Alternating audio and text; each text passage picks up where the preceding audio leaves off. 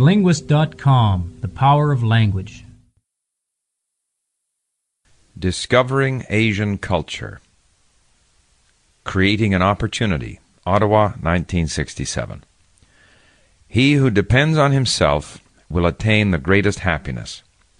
I Ching, Book of Changes, Second Millennium, BC.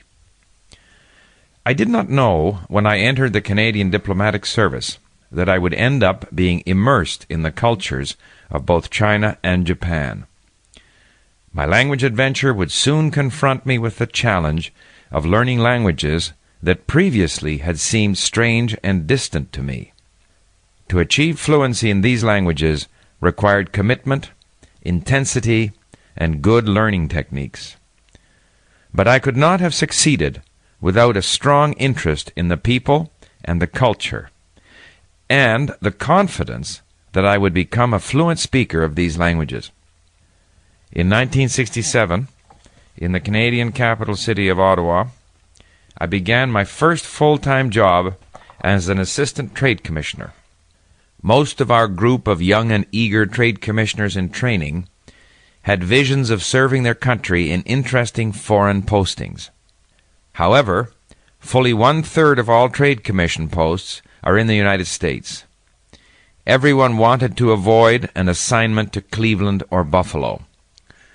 When the Trade Service announced that they were going to appoint an officer to Hong Kong to learn Chinese in preparation for the expected establishment of diplomatic relations with the People's Republic of China, I figured that this was my chance to avoid Buffalo.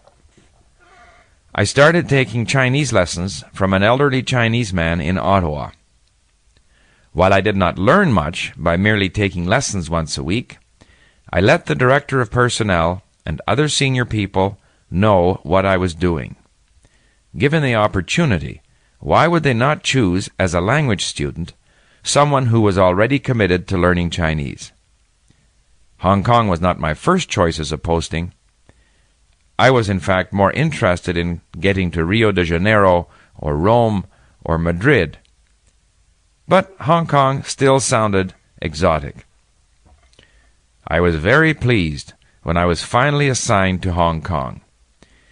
I was obviously chosen because I had already made a commitment to learning the language. Commitment pays dividends in many ways. As to the choice of Hong Kong, in those days China was in the throes of the Cultural Revolution, and Taiwan was not politically acceptable for a future Canadian representative to the People's Republic of China. Instead, Hong Kong, with its Mandarin speaking emigre community, was the most suitable place to learn Chinese. I remember that a good friend questioned whether I should accept the assignment. What if you cannot learn Chinese? he asked. But after my experience in mastering French, I had no doubt that I could master Chinese too.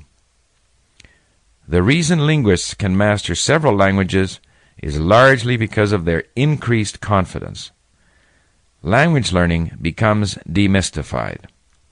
Also, the more languages you learn, the more you develop the ability to cope with new ways of saying things. It's a bit like sports. A person who has developed fitness in one sport can more easily learn another sport.